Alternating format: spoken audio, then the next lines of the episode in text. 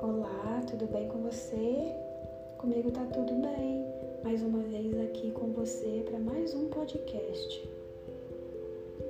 Nesse episódio, eu queria muito conversar a respeito de energias que parecem que não caminham, de objetivos que parecem que não se concretizam. Eu gosto muito de falar sobre objetivos aqui. Eu sempre estou explorando, né?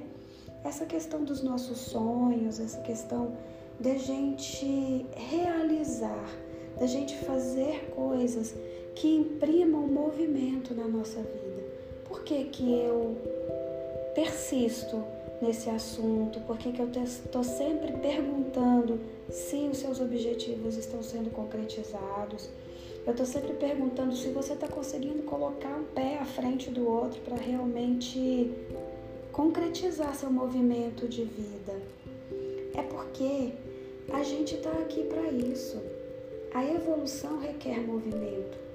E se a gente for explorar o nosso ser, os nossos objetivos, sejam eles quais foram, o que está por trás deles é sempre a evolução.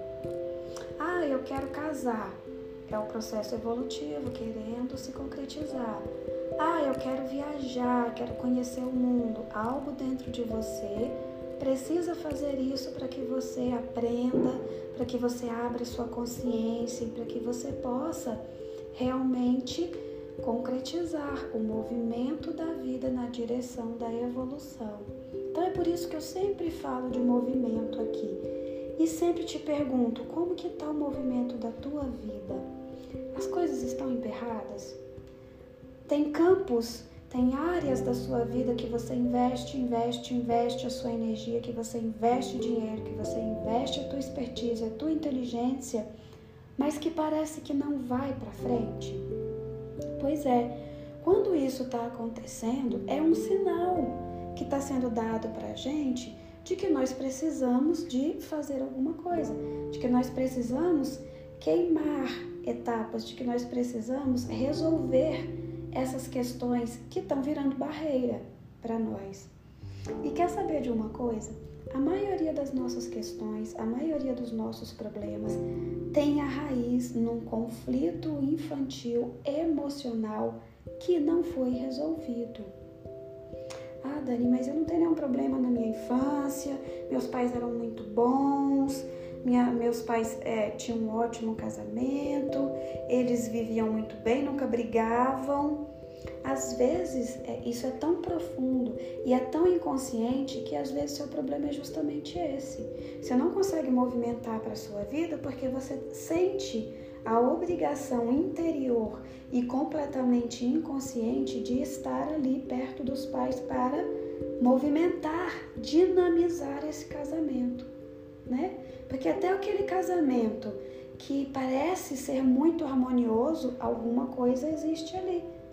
Uma vez que no nosso casamento, que na nossa vida pessoal, que na nossa vida profissional, na nossa vida social, existem o que, gente? Oscilações.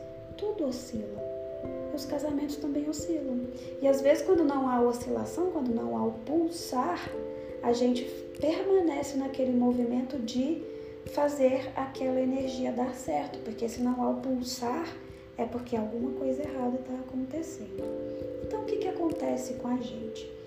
O que, que são esses conflitos? Existe um conflito lá na nossa infância, um conflito exterior, né? um conflito da nossa vida. Vou esperar para passar essa, acabar esse barulho, porque eu não vou deixar de passar esse recado aqui por causa dessa pessoa que passou fazendo esse barulho agora. Então, esse conflito eu falei exterior, não, é interior. Na nossa infância, nós estamos sempre olhando para quem? Para os nossos pais. Nós estamos virados de frente para eles. Por quê? Porque são nossos espelhos. Porque é atra... a gente enxerga o mundo através deles. A gente percebe tudo através deles. Então, nós vamos notar sempre o quê? O exemplo que foi dado por eles. A gente aprende a agir através deste exemplo. E às vezes esse exemplo não é positivo, ou pelo menos a gente não sente, não entende esse exemplo como algo positivo. E aí o que, que a gente vai fazer? A gente vai ficar preso naquele conflito.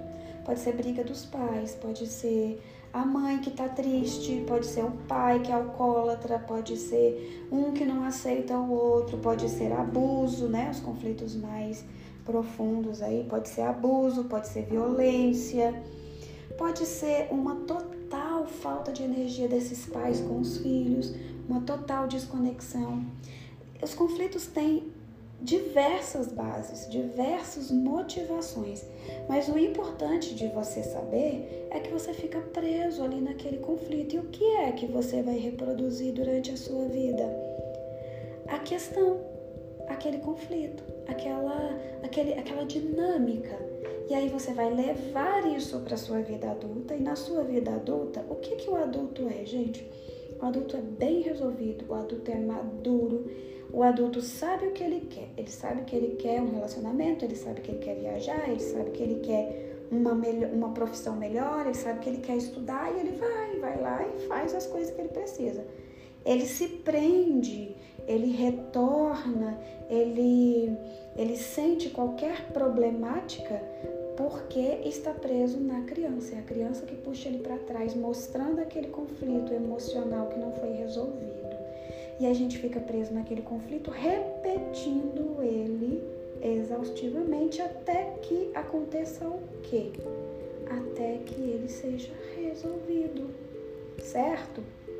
Então, enquanto a gente não olhar para ele, porque, é, né? Enquanto a gente não olhar, enquanto a gente não tiver essa coragem de olhar, por que, que eu digo coragem? Porque dói. Vamos pensar numa coisa bem radical, um abuso, tá? A pessoa foi abusada e não teve com quem conversar e não teve apoio e, e tudo isso foi criando uma dor dentro da pessoa. Você acha que na idade adulta ela quer voltar e olhar para aquilo?